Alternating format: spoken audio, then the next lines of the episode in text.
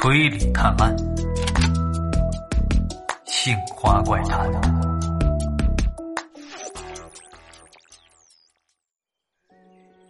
听到那中年汉子说的话，我眼皮是狠狠跳动了一下，六指还被烧得焦黑。我当下也不管这肚子饿不饿了，转身就迈步走进灵堂里。这一看到有陌生人进来。正在和那中年汉子争辩的跛子是皱着眉头问道：“哎，你是谁呀？谁让你进来的？”可我却压根没有搭理他，径直来到了那棺材前，就往里观看。只见里面果然有一具被烧得焦黑的尸体，看模样应该是一位老人。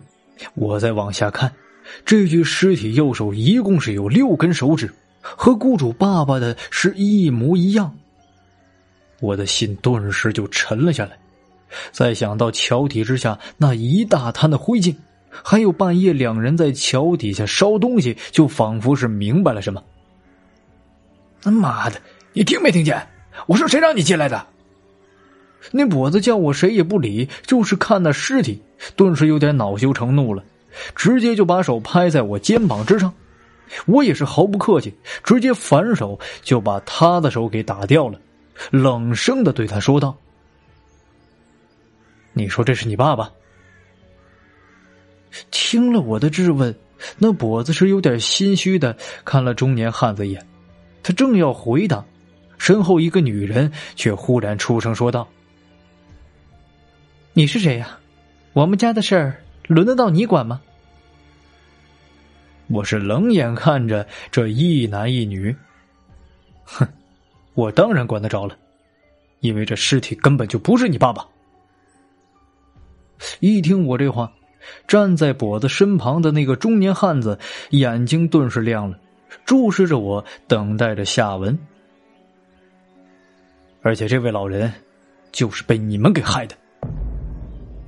有人昨天晚上亲眼看到你们在桥底下烧东西，现在那些灰烬都还在原地呢，这你怎么解释？听了我的话，灵棚里其他围观的人都是发出了一阵的惊呼啊！而在我面前那跛子脸色顿时涨得通红，他狡辩道：“你你他妈放屁啊！这人不是我杀的，你有什么证据啊？而且这就是我爸爸，我是他亲儿子，我能不知道吗？”他身后的女人也是同样说道：“大家别听这个人胡言乱语。”昨天我们带着他爸去郊外钓鱼来着，中途老爷子累了，就躺在草垛上休息。我们俩看天气太热了，就打算去买点水。结果回来的时候，这老爷子不小心抽烟，把草垛给点着了，自己也困在里面出不来。这等把火扑灭了，老爷子也死了。而这时候，在一旁半天没有说话的中年汉子是忽然的出声了：“哎。”我相信这小伙子，这尸体压根儿就不是你爸，娘子。我从小看你这混小子长大的，你什么德行我还不明白吗？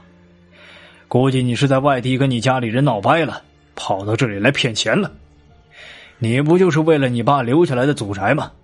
你爸要是死了，你这个直系亲属就能直接继承是吧？你小子是想拿了钱就跑路是不是？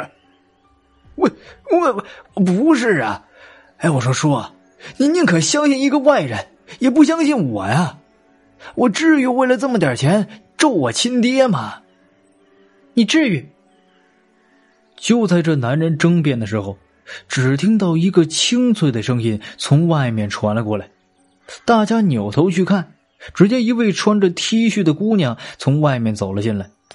她皱着眉头，对着灵堂里众人说道。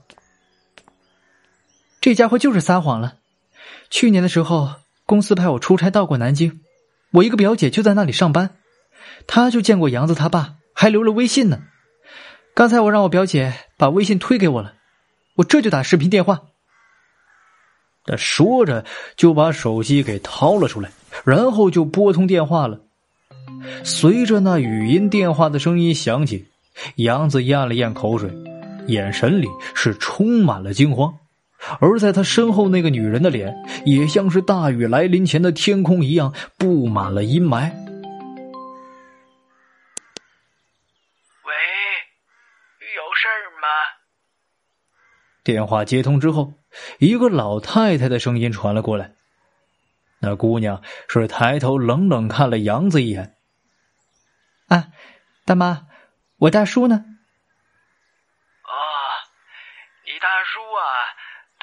客厅里看电视呢。你找他有事儿啊？是啊，大妈，麻烦你把电话给我大叔一下呗。电话里的老太太答应了一声，就走向了客厅里。这个时候，灵堂里周围几个人，包括那个中年汉子，全部都围了上来，仔细的盯着屏幕看。老头子，咱村一个姑娘说有事儿找你呀。接着，屏幕一阵的晃动，不一会儿，一张老人的脸就出现在了众人的视野里。呃，哎呀，你是大壮吧那老人看到女孩旁边的中年汉子，是有点困惑的问道：“那汉子是连忙点头啊，哎哎，老哥哥，是我呀，这一晃都十几年没联系过了，你这最近咋样？身体还好吗？”屏幕里老人点点头：“啊，我都还行，呃，挺好的。呃，你这身后怎么是灵棚啊？咋的？”村里头谁家死人了？这句话着实是把中年汉子给噎住了。他左右看了看，这说也不是，不说也不是。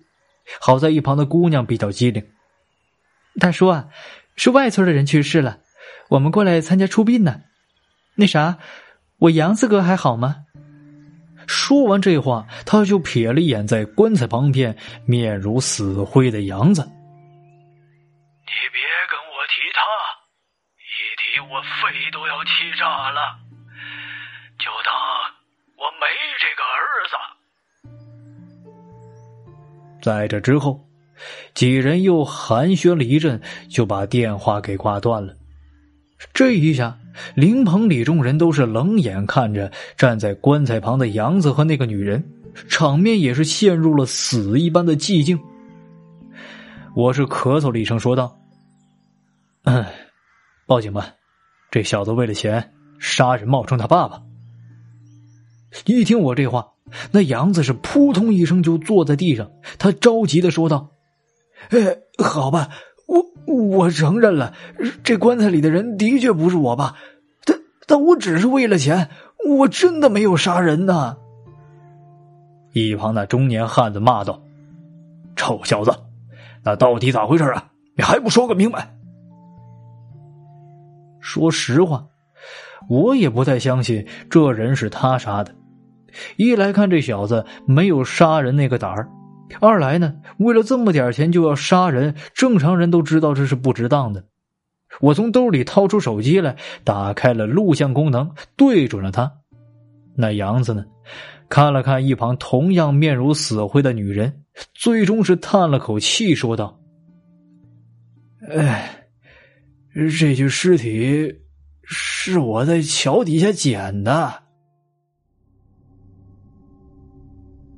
杨子告诉我们，原来早在几年之前，他就已经跟家里不再来往了，主要是他之前呢染上毒品，是深陷其中。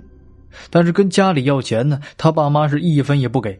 杨子一气之下砸了家里，就断绝了关系。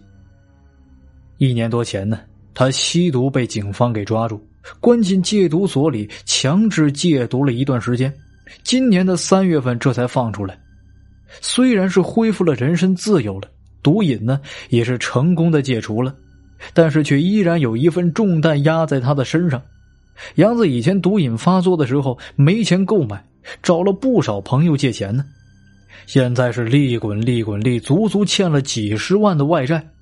关键是那帮人都是混黑道的，扬言再不还钱就要拿他开刀了。这兔子急了还咬人呢，更何况是一个大活人。可是杨子也知道，他父母那里是肯定要不来钱的，自己本身呢又没有什么能耐。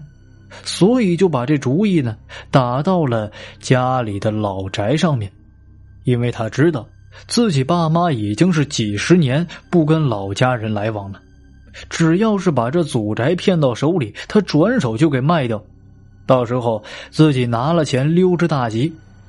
打定了主意呢，他就是一边想办法，一边带着自己女朋友租车前往了村子。等路过丽水桥的时候，他忽然一阵的尿急，就停车下来方便。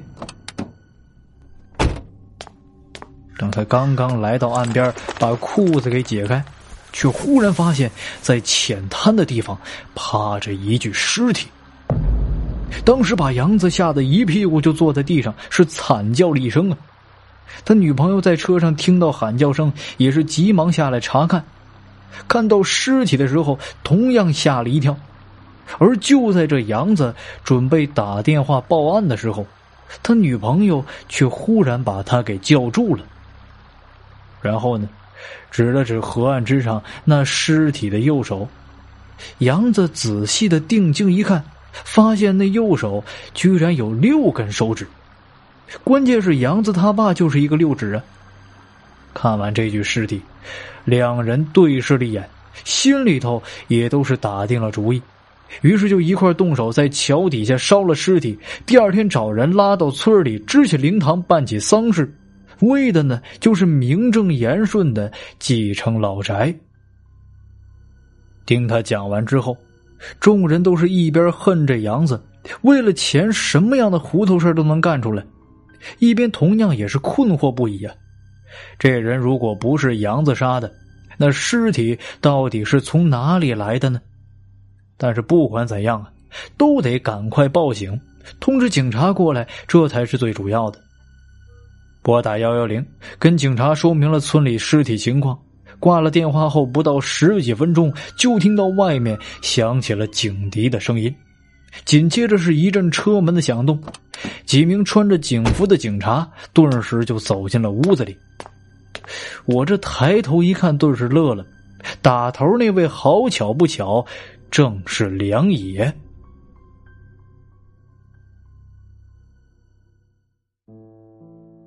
感谢您的收听，本期节目呢就到此结束了。如果觉得节目好听的话，就麻烦动动小手，去我主页动态第一条帮忙投投票吧。详细流程呢，在节目下方。只要票数超过六千六百票，我保证呢加更一期怪谈。感谢大家了。